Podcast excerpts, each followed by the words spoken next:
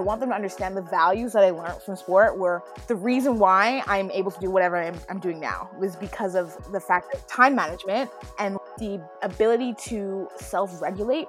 And so understanding what I'm feeling, how then to communicate what I'm feeling, and then how do I improve, continuously improve. And that all those lessons I learned from my years of being coached and just having to be around other athletes and actually come to a common goal, a championship.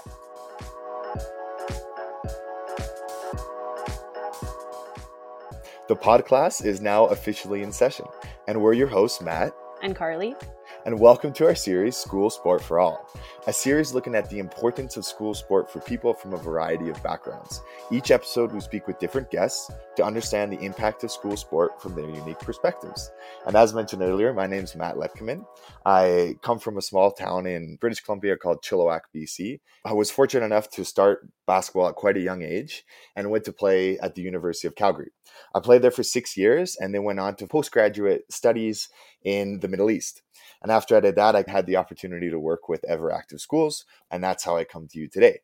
And I'm joined by Carlie Paxton, and she's going to tell you a little bit about herself as well. My name is Carlie Paxton. I grew up in Vancouver, British Columbia. I started playing basketball in grade five, and once I started, I never looked back. I continued playing post secondary at Langara College in Vancouver, and then I was fortunate enough to pursue basketball at the University of Alberta. Um, when I graduated, I continued on with basketball and I coached for five seasons with Scott Edwards and uh, eventually moved back to Vancouver. And I'm now teaching at Little Flower Academy and also still coaching basketball, of course. Before we get going today, we both would like to acknowledge the land that we're sitting on today and speaking to you from.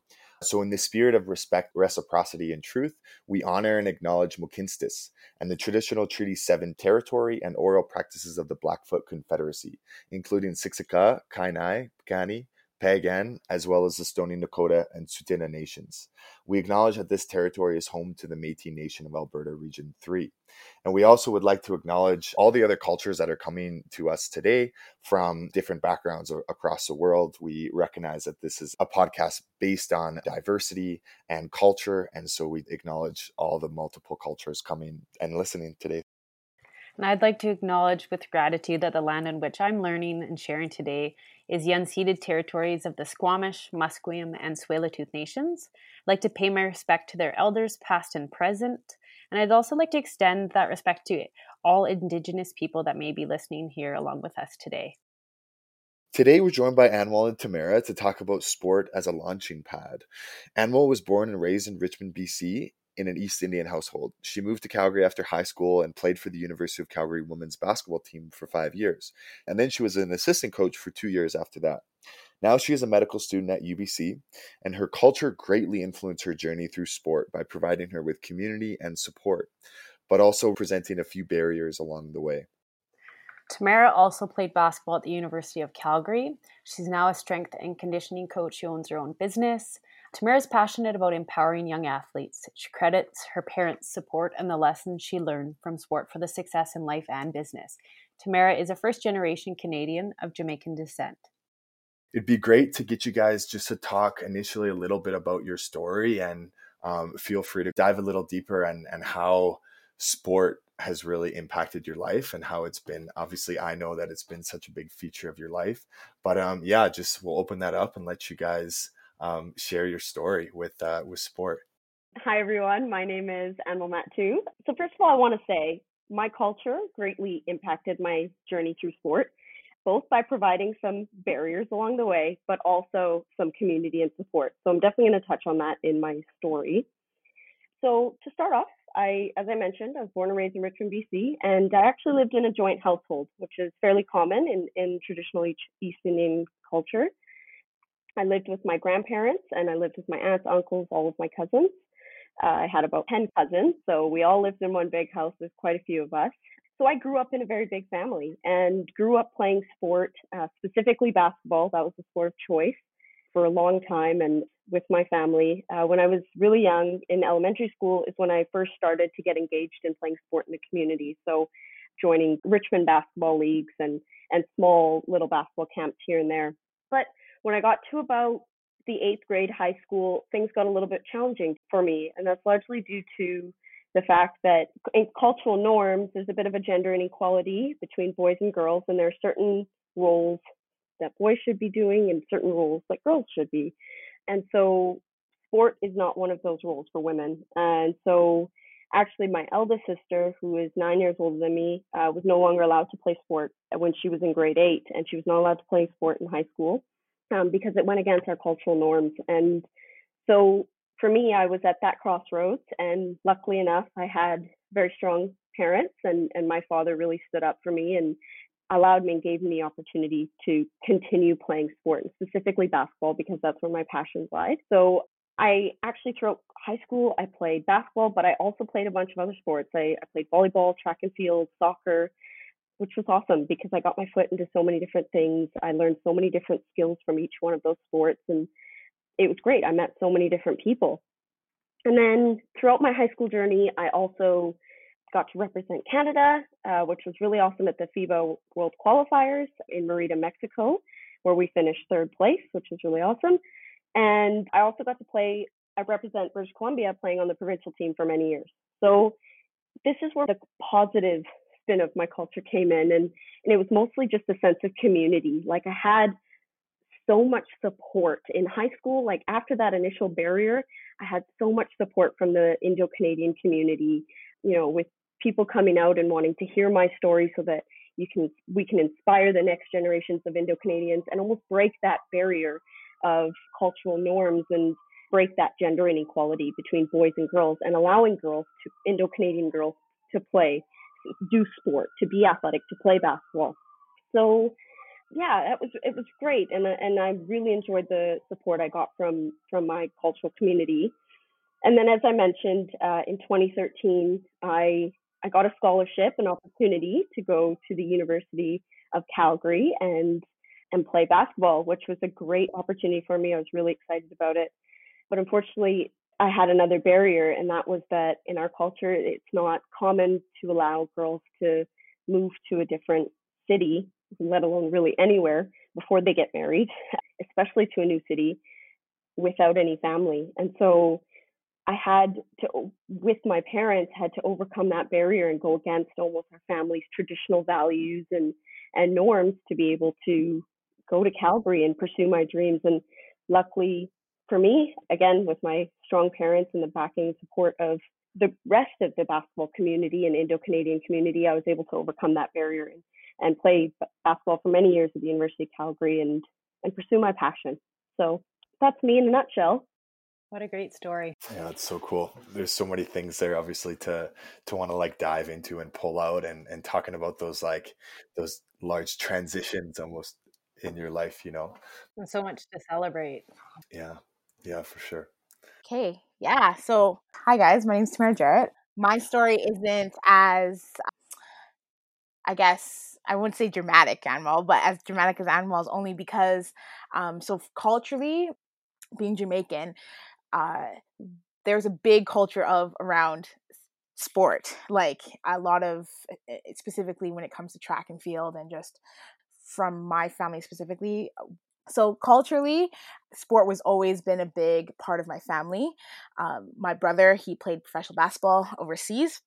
My my parents, they both played their sports back in Jamaica. So when my parents came here, my mom was 14, my dad was 19, and when they met and they had they had me and my sister, it was always a matter of what just what sport to play and is very much a strong part of our identity was to be athletes.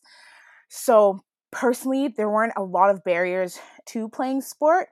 What I learned a ton was that sport allowed me to kind of well, I wouldn't say be free, but it allowed me to express myself. And it, I almost got almost too tied up in being an athlete, and I didn't really know how to not be an athlete, if that makes sense.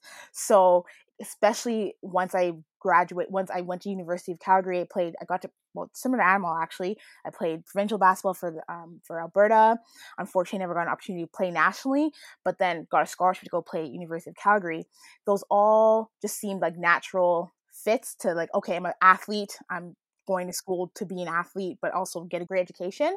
It was a little bit of a shock coming to the end of my career being like okay so now i'm no longer an athlete now that was a part of my struggle and again because it was such a strong pull in my family to be an athlete. So for me luckily i was able to create and still stay in the athletic world being a strength conditioning coach and being able to help and mentor young up and coming athletes and help them kind of navigate through the world of okay so i'm an athlete and a student and I'm also going through all these changes young people go through. Um, how do I navigate that and what's next? So just being able to help athletes that way, that's been a lot of a big passion of mine and help me funnel and kind of help me change my identity from being an athlete to being okay, how can I help young athletes now? So that's kind of been part of my uh, journey personally. I can definitely relate to that. I remember as a child growing up and being so involved in sport and you know my dad was an athlete my brother is an athlete and our whole lives were either you know we're watching sports on tv or we're out in the backyard playing sports together. And i i remember the day i finished playing too it was a bit of a wake up call. It's like okay where am i going to go with this now? What am i going to do? I love it so much. How do i keep sport in my life? And i think that's one of the reasons why i decided to coach at the university of alberta. I really wanted to give back to other athletes and i wanted to still be involved in basketball and involved with the program. It was just such a big part of my life. Wow. In my uh, in my second last year, I remember we were playing UFV and we got knocked out. And one of my teammates and friends that was graduating, that buzzer goes, and that's our last game of the season. Remember, he looks at me and he's like, "Man, like all those thousands of jump shots and hook shots seems pretty, you know, meaningless right now. and, you're sitting there in that moment and the clock is zero, zero, zero, zero. And you're like, holy cow, this has been my life forever. And so I think that's what's so exciting even about this podcast episode here is sport as a launching pad. And it's so clear with both of your stories how impactful sport has been from the beginning right? And like, you know, Anmol, you're talking about playing all different kinds of sport as you're growing up. And Tamara, like your your parents, your family, your sister, your brother are fanatics with this game as well. And so we're we're gonna move into this area of how sport has really affected you guys specifically. Before we jump into that, I'd love to dive in a little bit more with the culture aspect. Be interested to hear one area of your culture that you're really proud of. I know, Anmol, you talked about some challenges there, and we'll get to that as well. But what are some areas that you're proud of when you guys think of your culture? Well, I can speak of like maybe just Jamaica because I'm Jamaican. So we are very, what, how do I put it? So very family oriented, but we're like everything is raw, raw. Like my parents were always, they, they were never a, uh, the crazy parents, but they're always so um, happy and just when you think of watching track and field, like it's always Jamaica, like to the you know Usain Bolt, all those things. There's so much pride when it came to winning and it came to being just the best. So that's kind of what's carried on through. Um, I don't know if that's specific to Jamaica, but I know that's how, at least with my family, how I've kind of interpreted it um, from my from my eyes. Oh, that's sweet. That's really cool. Mm-hmm. But I kind of mentioned this a little bit in my story, but you know, one thing I'm really proud of is is the sense of community. The Indo-Canadian community is is awesome. Everybody kind of treats each other like family, even if you don't even know the person, just because you're Indo-Canadian, you're family. And you've got people looking out for you. You've got people who will support you, whether you have no family in Calgary or you just met them at a basketball game at the end and they're just so happy to be meeting you. They're there for you and they're there to support you. And I think just that sense of community for me and support really helped me during all of my transitions in life and, and through sport. It's cool how you guys have uh, there's some common themes there too. Hey, like you just look at that that family aspect and that support and that camaraderie, right? And and well, especially as you go through those transitions as well. That's really cool. Curious for you guys. So if we keep building even on that topic of culture and how your culture kind of feeds into your sport. And I'm, I'm curious to hear how did those cultural values play out in your sport experience? Yeah, I mean, for me, just going through high school sport and playing, even in Calgary though too, but specifically when I was around in, in Richmond playing with my family, I felt this greater responsibility mm. when I was on the floor that I was not just representing the high school I was playing for or the jersey or whatever name was across my chest. I was representing my family, and bigger than my family, I was representing my community. And for me, that was the Indo Canadian community. I was representing Indo Canadian women when I was on the floor. And so it just, for me, it played out, that sense of community played out as a greater responsibility for me when I was on the court to do my best and give it my all because it's bigger than just me in this one play. It's it's the whole community that you're representing in everything you do, every interaction that you have with a referee when they make a bad call. You're not just representing your school, you're representing your community. When you're interacting with opponents, when you're interacting with teammates, you're representing something bigger. And I think that just greater responsibility, I don't know, it just it put that much more weight hmm. on every interaction that I had and, and my sporting experience. Wow. It's so interesting because like as as athletes we experience that all the time you know even as early as high school i remember the importance of of just respect and honor and because of the game right and something as simple as showing up on on time right yeah. t you're you're lighting up what, what are you thinking I wouldn't even go as far. Like that's amazing that you were like able to connect that Anmol. I went to the point of like for me, I was first of all the respect that I'd give my parents and like my parents expected from me, like just how I spoke to them. So mm. when I spoke to my coach, I always had that same level of respect, and as well um, when I communicated with my my coach, and as well, I show like I show up. I committed to doing something. So like the amount of I wouldn't say pressure, but just what my parents instilled in me in terms of okay, you say you're gonna do something, so do it. And then if you're not doing it, like what are the challenges and how do you solve that problem? So you were at practice on time. You were always doing your best at practice. So that's kind of and that was just very much ingrained and my parents never let us think that it's okay just to slack off not to slack off or just to just to go through emotions so that's what i took hmm. throughout my life and especially in high school was just if i'm going to be there i'm going to be there and i'm going to be the best at it yeah, you're just, you're not just showing up. You're like you said, you're representing your family and you're going to go out there and be the best you can be on the court and off the court. Absolutely. Correct. Which then I think goes into bigger, like Emma was saying, then you're representing like that for group, like your culture. So that's exactly that's exactly it. So I'd be T like I'm interested to hear where do you think that came from like those like that value and that motivation and desire to show up and be present and be the best that you are where did those values come from? I don't know it's hard to say where it came from because i don't know understand anything else. So i only ever knew respect hmm. if that makes sense. So i can't I, it's a really hard tough question. Yeah can i can i just add on? I think like i have those same values that same drive you got to work hard you got to show up on time you got to give it your all all the time and if you have an opportunity you seize it. And when i think back on those values they obviously come from my parents but how did my parents get those values? Well they were immigrants. They came to this country. They had to seize every little opportunity they had to be successful in this country. And i think they're the ones who instilled that in us just because that's all the challenges they had to overcome and they had to learn those made skills perhaps in their well when it, my dad came here when he was three so when he was very young he had to learn those skills but my grandparents had to learn them when they were older and i think that's where those skills come from. Our immigrant parents had to overcome a lot and then they've instilled that in us as well. Yeah. Yeah.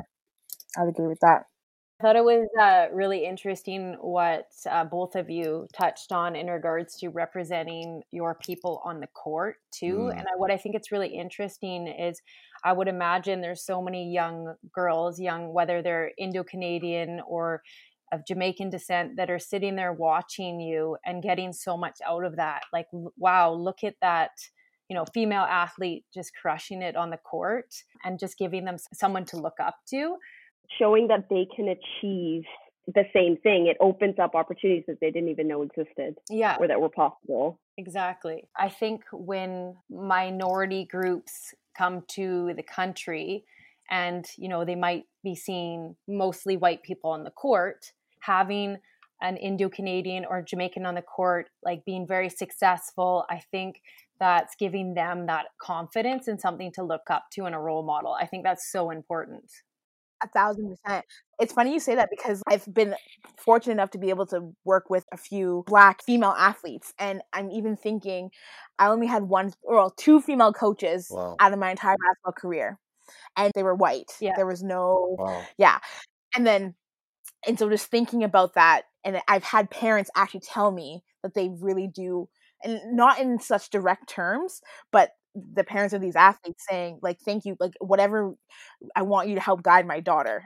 And i did also and this is now a black athlete that i work with he actually just like was mentioning something about just oh yeah Tamara, you're such a like some he didn't say queen but something along the lines i'm like oh i'm like thanks but just he re- him recognizing that like because I'm a black female in like this in this role was very rare. That's kind of the the way that he said it, and I never really hit me until my athlete was saying that. I'm like, no, yeah, it's true. Like there aren't for one, there's not a lot of female strength and conditioning coaches, and two, those that are um like that are minorities, that's even more. Right. So like I almost not that I take pressure with it, but I do recognize that I want to be a good role model and show yeah people of color, people of any descent that they no matter what, they, they can do whatever they want.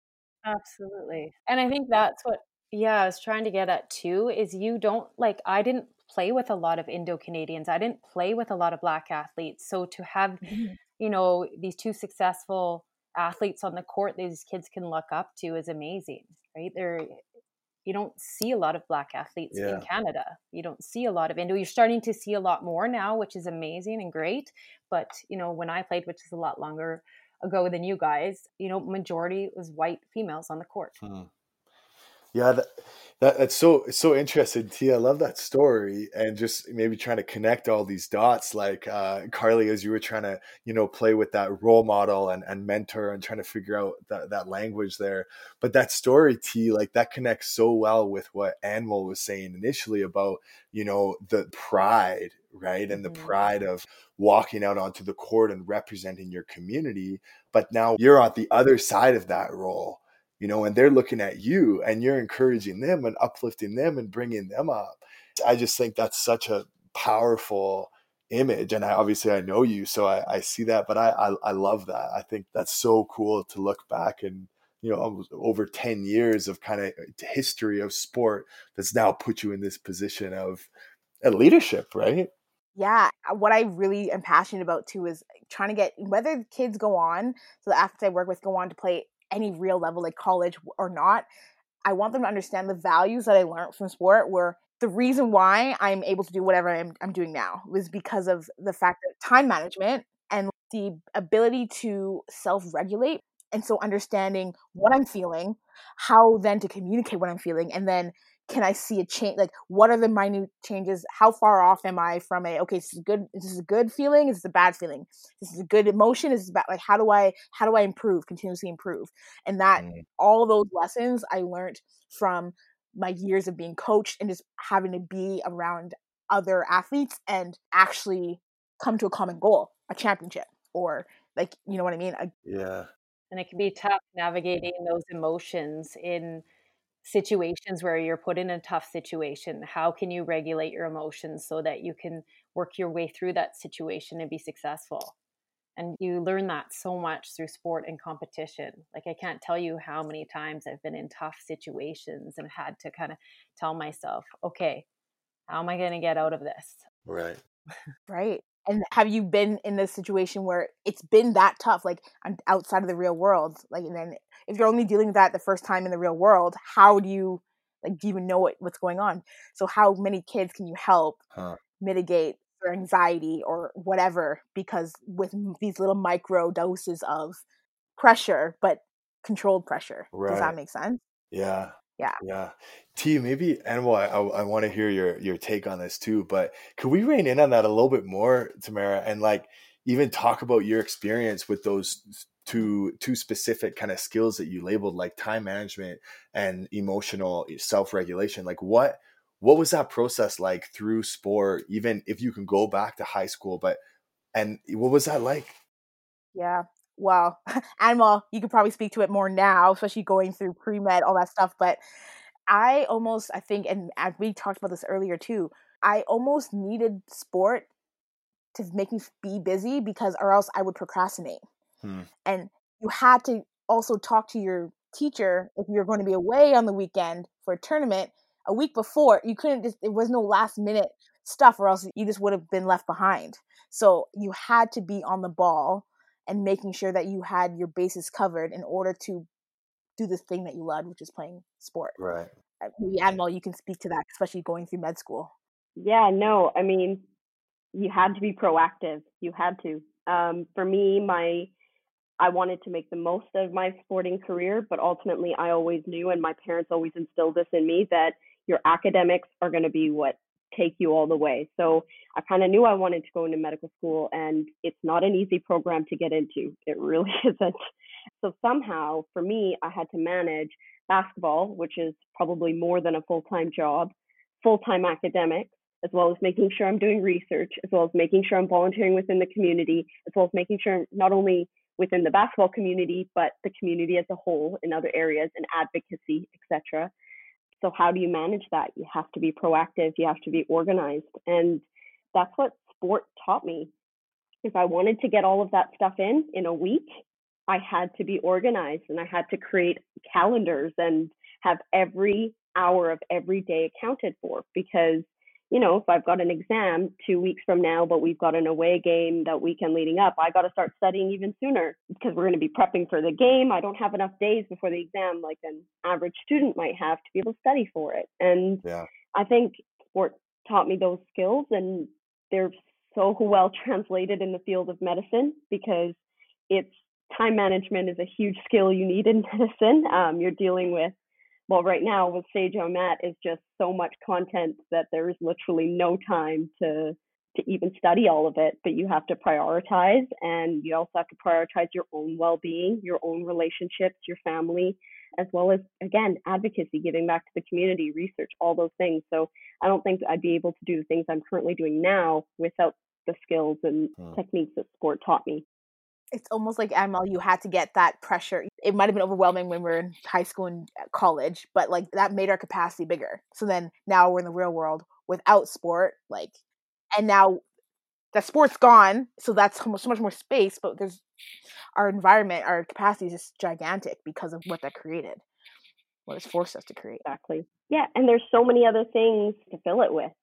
Um, mm-hmm. You'll find other passions down the line that you want to fill that time with, fill that capacity with. And for me, it's full right now. And I'm not playing sport. I don't know how I ever managed to do what I did with sport, but like right now, I'm so busy and it's predominantly school. Hmm. But it, it does fill that capacity up and allows you to do a lot of other things and be really great members of society. And I think that's really important. Yeah. Well, I think what you're both touching on too is commitment you know you're you're all committed to a common goal you're committed to each other every day at practice and through that commitment i think it teaches you so much later on in life like what passions you're going to pursue you're going to have to be focused you're going to have to be organized um, to be fully committed there's just so many different skills that you have to have to be successful in your career or whatever you decide to do later on in life. No, definitely. Um, I think backtracking, you guys touched on one of the ones that is super important to me, which is managing emotion. Hmm. And in sport, you have to manage your emotion, but not just in the middle of a game. You have to manage it outside the game. You you're working with people who might be different than you. Your teammates might be different than you. Have different personalities. You need to learn how to conflict manage. You need to learn how to, you know, manage your own personal emotions and and whatever you're feeling inside to be able to have a productive conversation with mm. someone when things are not going right and i think that's hugely important as well i'm seeing that so much as a coach now. I remember we are playing in a provincial qualifier and um, at an athlete who fouled out. She's one of our best players. All the kids look up to her. And i really had to I was frustrated. I really had to rein it in though and keep my emotions in check and make sure that I was calming everyone else down. And that's something I didn't think I haven't reflected back on a lot as a player, but now I just realize how important it is to manage emotions because other people feed off those emotions too. Especially in your leadership roles. Yeah. That's fascinating. Like it's it's what T when you brought it up and talked about like I was really surprised that you went straight to like time management, emotional regulation, and it's things that I think I've always known about, I've always thought about. But looking back as an adult, you know, working full time, and you look at those emotions and how, like, the sporting environment is a very different atmosphere for learning those things about yourself. And and I don't maybe it's because there's immediate consequences for your emotions, but like, eh, t- talk me through like what what did you learn about yourself emotionally? And T, maybe I feel like you you probably hear me on this. We're we're both quite animated and expressive individuals, right? Like what what was that like for you like as an athlete? Well, so let's say, let's put this way. The first 2 years of my career, I led Canada in fouls. Sorry, I was second. Yeah, until I came. Yeah. so I really realized how quick tempered and how I just thought quick, spoke quick. I did not think about what I was saying before I was saying it and how I came across. I developed that from a lot of hard talks with my coaches, a lot of emotional crying days of a lot of emotional um, crying breakdowns just from talking to a coach, talking to my teammates. I had to be better at first, wait, what am I why am I feeling this way? And is that productive? Because I used to speak back to the referees, it was the worst. And so I realized, ooh, I have to understand how I might be coming. First of all, where are they coming from? where are they coming from?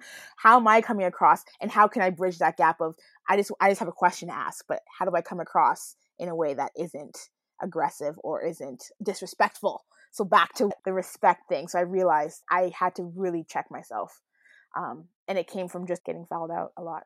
Really. yeah. I was gonna say, was your question how was that a foul? I didn't even touch her. What are you watching? What are you seeing? yeah, I got way better at being diplomatic though, and asking questions as opposed to statements. And so, and even that really helps me now, even talking to my athletes because they they they're 13. Remember when you were 13 and you like things happen i'm like oh okay i hear where you're coming from. Do you think about this? Do you think about this? So it really did it, it's crazy i'm like ooh this is how i might have come across when i'm hearing my athletes freak out and like about some story or something. I'm like interesting. It's kind of funny being on the other side of it. So now you're like reciprocating that mentorship hey? So much so much. It's actually quite rewarding. I and that's one of the that was the first thing that really hit me is that with my athletes like, ooh i can help you manage that.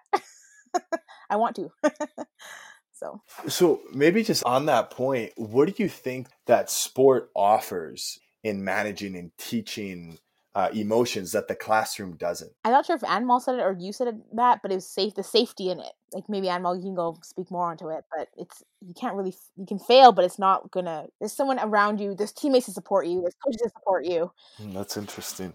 I was just going to say that there's more opportunity to improve. I mean, when you think about sport, I mean, just within well, my seven year journey at the University of Calgary, which is normally five, you have a long time to improve. You may have made a bad call in one play. You may have had an outburst of emotion that wasn't appropriate. Well, that time will come around again. It will come around again, and you will be tested with it again. Mm-hmm. And you have an opportunity to either show that you've worked on this and you're improve, or you made the same mistake. Well, if you made the same mistake, that opportunity will show up again because five years is a long time you've played for a while, same things, same kind of interactions typically usually happen. Whereas when you're in grade eight and you got a question on an exam wrong, well, it's likely they're not going to ask you what eight times five is on your grade 10 math test. You wrote that test in grade eight. You're not really going to get that question again. They're just hoping that you got that skill. They move on to the next learning issue. Whereas in sports, these these interactions, these opportunities come around repeatedly, and it just gives you more time to be able to become better at whatever you're trying to be better at. Well, you think about, uh, you know, the life or a week in the life of an athlete in university. You know, you're practicing two hours a day. You might even have a morning shoot. You think about how many opportunities you have to fail and learn. It's, you know, every day. I would say in every practice, there's probably 10 times where I'm making a mistake and getting mad and learning to again regulate those emotions and figure out how I'm going to manage the situation and get through it. you're right. Those situations come up over and over and again. And I think that's why you get so good at it as an athlete is because you have so much practice. And the other thing is, though, you're not just learning from your own mistakes. In a practice or in a game, you're learning from your teammates' mistakes as well. If you want to get the most out of it, you, you know, I'm not going to do what she just did. what not to do. So true. Because that would get me subbed out. So I'm not going to do that. Totally. You know, you don't really have that in school um, where you can learn from other people's mistakes and they're blatantly in front of you and the coach stops practice and starts talking to that person and you kind of like, okay, well, I'm not going to do that because I don't want that kind of talking to, you know? It's a great point. And the environment's so different in a basketball practice yeah. compared to a classroom. You know, like in a classroom, you could make a mistake and your teacher's going to kind of help you through it. But in a practice, you're right. Sometimes you can get reprimanded. Everyone's looking at you. Your your teammates have a certain expectation. It's not always easy. So I think you learn that much quicker.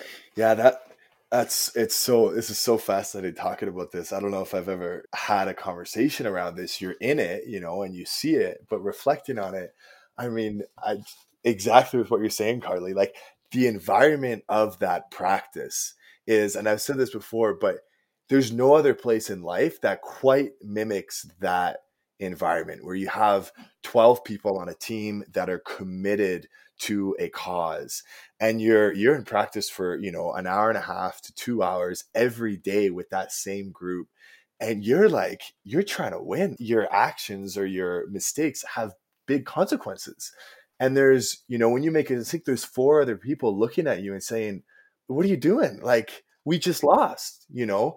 But the, the amazing thing is about practice you have another drill right and you have another drill and you have another drill and and the classroom just doesn't create that I mean, social learning where every step you're observing, you're listening, you're implementing, you're making mistakes, you're, you know, rewinding and then going forward again. Like it's, it, it really is fascinating. Absolutely. And the good coaches are going to put you in a position to fail too. Yeah. So you can learn and work through those situations. I know some of my best coaches, I know in their minds they're like, I, I I'm gonna make this tough for you.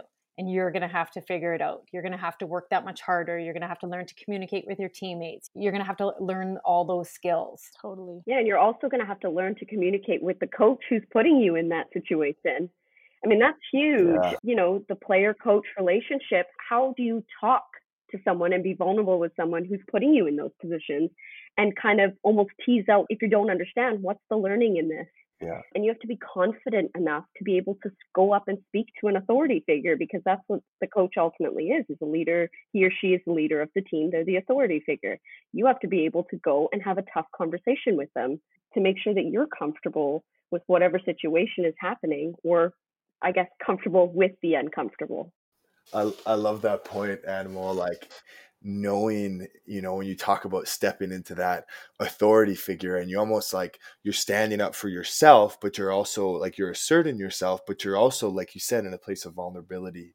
How have those values transitioned to we talked a bit about it but to you ladies today you know in med school in coaching like what what does that look like? For me I don't know, because I do have, I work for myself. I make my own schedule. I recruit and bring referrals into my own business. So it took me a while to kind of, oh, yeah, this is that switch. Like I'm just now hyper focused on my sport is my Tamara J training and that's my game that's my championship so how do I make the best of it and so I'm always like scheduling everything on time I'm making sure I'm on time so I just it was exactly like that just transitioned it right to those skills I really struggled when I was done playing because I, like Tamara said, I wasn't sure who I was if I wasn't an athlete. And it took me a couple years to really kind of get over that. And then, like I was saying, I realized through those skills uh, that I had as an athlete, whether it was being competitive, having that confidence, being a leader, that's what I kind of transitioned into my career. And I kind of identified with that as opposed to being an athlete. Yeah, that that's pretty that's pretty cool, Carlie. That's good language because I, I hear 100%. I'd be interested to hear Anmol and, and T's thoughts on this too. The way that my transition after sport was, and I'm, you know, three, four years out, is I always thought that sport, specifically the fact that I played for the national team, you know, that I played for University of Calgary for for 5 6 years, you know, that that we won a Canada West championship, that this is what the employer you know in the world would want to see. And I was actually surprised initially. I was like nobody cares that I played for five years. Nobody cares that I played for Team Canada, you know. Nobody cares about this stuff. I was like, what the heck? Like I haven't done anything else. But but it's exactly what you're saying, Carlie. It's the it's the skills that have come in where it's like, well, they don't need the labels of who I played for or what I did or what I won, but I know who I am because of the confidence, you know, the emotional management, the time management. And and I can sell those things and and show people those things. I'm I'm talking in an employment sense and those are the things that people want. And so that is that was an interesting transition for me. What are your guys thoughts there? No i i that resonates with me so much because that was pretty much my entire med school application. I couldn't just write that i played basketball my entire life and leave it at that. Mm-hmm. you know you have to share the skills that you learned the experiences that you had and what you learned from those experiences how they changed you how they helped you develop certain skills. And that's how you in a way sell yourself mm-hmm. ultimately to get into a program to get a job etc you have to really reflect on what you actually learned from it. Yeah i was put in the role of captaincy. Well congratulations. What did you actually learn from that? Well i learned how to lead. I learned how to talk to people how to conflict management on the fly how to think clearly under pressure and how to speak to my coach in two seconds and create an immediate change on the court, which really does translate into life. So I think that's the important thing is you come out of sport with all of these skills, but only you can reflect on them to see how they've changed you and what tools they've actually given you in life to be successful in whatever job you want to do or whatever it is that you want to do mm-hmm. in life. Mm-hmm. I think that's the important point. It's almost like life actualizes those skills, hey? Mm. So we've touched on the different skills that that you guys have learned through sport and how you've transitioned that into your careers today. But I also wanted to talk about how you think sport impacted you socially. For me personally, being in Calgary, going to school in Calgary, college in Calgary, the networks I built, and again, the skills that Emma mentioned about even how to communicate with people, if it wasn't for being an athlete and being in the situations where you get uncomfortable and you have to get good at communicating with different people with different backgrounds. For me, directly with my business, I would not be as good. I'm part of a marketing group, and a part of that marketing group is about selling myself.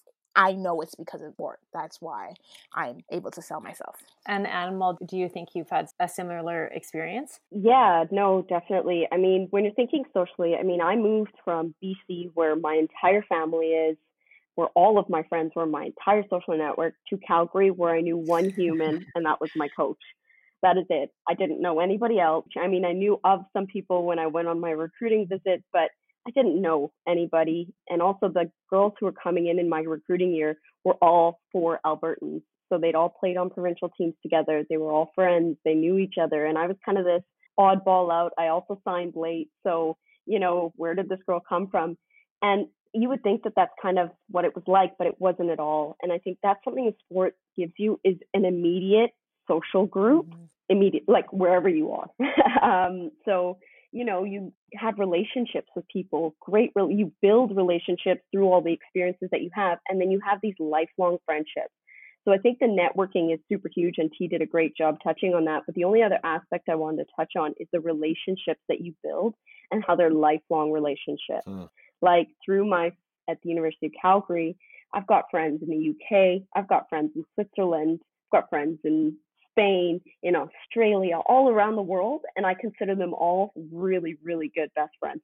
And if I were to travel there, I'm definitely visiting them. And I think the relationships that you build with people are super important. And when with a sports team, like for me, as I came from BC to Calgary, I had an immediate family. Even though I technically didn't have family there, I did, and it was it was the 18 girls I was surrounded by. Yeah, so I think the relationship aspect's really important. Oh, my two bridesmaids from my wedding were teammates. And yeah, same thing. You have this sisterhood um, these friendships that are so valuable and the experiences you have irreplaceable it's just such a special connection and i, I think that's it's so cool i'm really glad you brought up that question uh, carlie and then even just that response both anmol and t like talking about the relationship and then the networking opportunity and I, I think that might be something that from the outside looking in maybe not seen as you know quite obvious right? Or even i'm going thinking back to high school and thinking about how you're with such a tight knit group of people. And and well your story is amazing for that you leave everything all your connections all your family you show up in calgary all you know is your coach and that becomes your cohort for the next seven years in your case. And I just in the same way like that high school experience I can't imagine like coming to Canada as a new Canadian from a different culture from a different background. You show up and sport actually ends up being this immediate connector. And in my experience that, that's something that's so amazing about the court is you immediately once you step between those lines your color your background your your income you know wherever you come from no matter how much money you have what color shoes you have it really at that point it doesn't matter and it's really just about that game and i remember as a young kid in high school even seeing that and being like this is this is something this is where i want to be you know? You think about you could have 10 people on the court and none of them speak the same language but the movement is the mm-hmm. language. That's the connection that common connection of movement. Totally. Yeah that's so true. So i'm curious anmol and t what would you say to someone that's new to canada coming from another country where they're very concerned about their cultural values knowing that now their son or daughter or child is in a world that is completely contrary to everything you know that they know culturally it could be religiously traditionally. What do you say to that parent that's maybe trying to to discern or think about putting their their child into sport? What what do you say to them? First things first is like parents meet the coach and like have a conversation with them but then assess what is your feeling what is your gut? Because truly that's the person that's going to be speaking into your child or speaking like you know what i mean? So if you don't get a good vibe from that it doesn't matter what sport it, it could be tiddlywinks doesn't matter you know what i mean? Who is going to be speaking into your child and developing your child away from you? So that's the first thing meet the coach. That's such a great comment because it's true you know sport is great but then it's who is surrounding you in that sport that can make such a difference as well. You know you might have a coach that maybe doesn't align with your values. So finding that fit for you is so important. Yeah totally yeah, and I just think the other aspect is is trust that you've done a good job as a parent and that your kid has these values and they're going to keep them with them regardless of what they do, whether it's playing sport, whether it's choosing a path of academia, whether it's, you know, deciding to go into the arts. Your kid's going to keep the values that you taught them a, at a young age with them forever. So, you know, trust in that and trust that I mean, for me, I went away from home, but even while I was in high school, I spent most of my time with coaches. But you got to remember, I'm always coming home at the end of the day and I'm having dinner with my family. And that's where you build and strengthen those values. And in your own family interactions, sport only takes up, especially in high school, probably about two hours a day. Yeah. Um, if you join other community leagues, it might be a bit longer, but you've got the other 22 hours of the day to fill those values and strengthen them. So I think that's really important to remember. That's really cool. T, I love I love that comment on meet the coach, like get to know the coach. What that's such good advice and and and then and while trusting that you've instilled these values into your child every day, right? Into your family every day. And I think it's interesting going back and thinking about some of the, the conversation we had regarding sport yes as a launching pad but almost that as an actualizer right? Like it the sport can be a vehicle that continues these values that are instilled. What's cool to take from this conversation is sport enhances these values you know and and it's been phenomenal listening to stories of that kind of all night. Carlie i, I see you you thinking over there. Yeah i was just going to expand on the idea of travel too. Like i know at a high school level, it's a little bit more local travel. But as you move into university, you get opportunities to travel internationally. And I think that in itself, I know for me personally, I've learned so much and I've seen so many different places in the world because of sport. Um, but even just learning that skill of how to travel, how to behave in other places, other countries, and just being respectful of culture and language. A lot of that education for me happened through sport and traveling when I played for the University of Alberta. Even in high school, a little bit. We traveled down to the United States. And I just think that's such a rich education in itself, learning those skills while you travel. Yeah. And you coined that earlier, Carlie. You said movement as as language, right? Where quite literally as sport is this vehicle of of connection through movement, you know, and that is the language, you know. Absolutely. Well, guys, I I think we we covered a, a a vast kind of selection of, of topics and we really had the opportunity to to narrow in on some and everything from uh, starting with your stories of sport specifically and and how coming from diverse backgrounds actually enabled you to kind of walk into this this platform of sport that in turn really launched your careers in some unique ways and some values like time management and emotional regulation being huge aspects and assets in your careers today. So i'm just so thankful for the time to to listen to you both and and carlie you as well of course. Any closing kind of remarks from anyone? I'm good.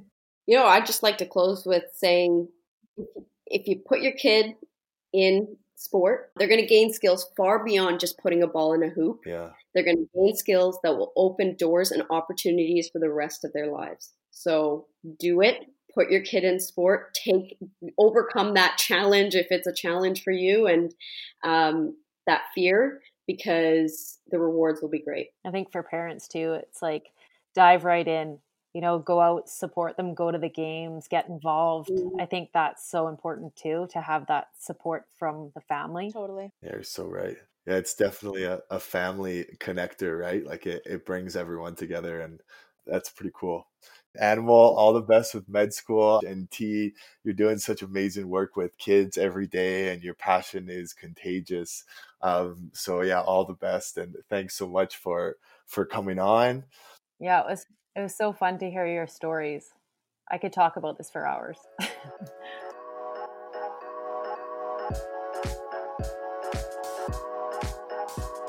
Thanks so much for joining us for another episode of the Pod Class School Sport for All. Thanks to Matthew Wood for composing and performing the theme music. You can follow us on Instagram and Twitter at EverActiveAB on Facebook at Everactive Schools or visit our website everactive.org for more great content and resources. Until next time, the, the pod, pod, class, class is, is dismissed. dismissed.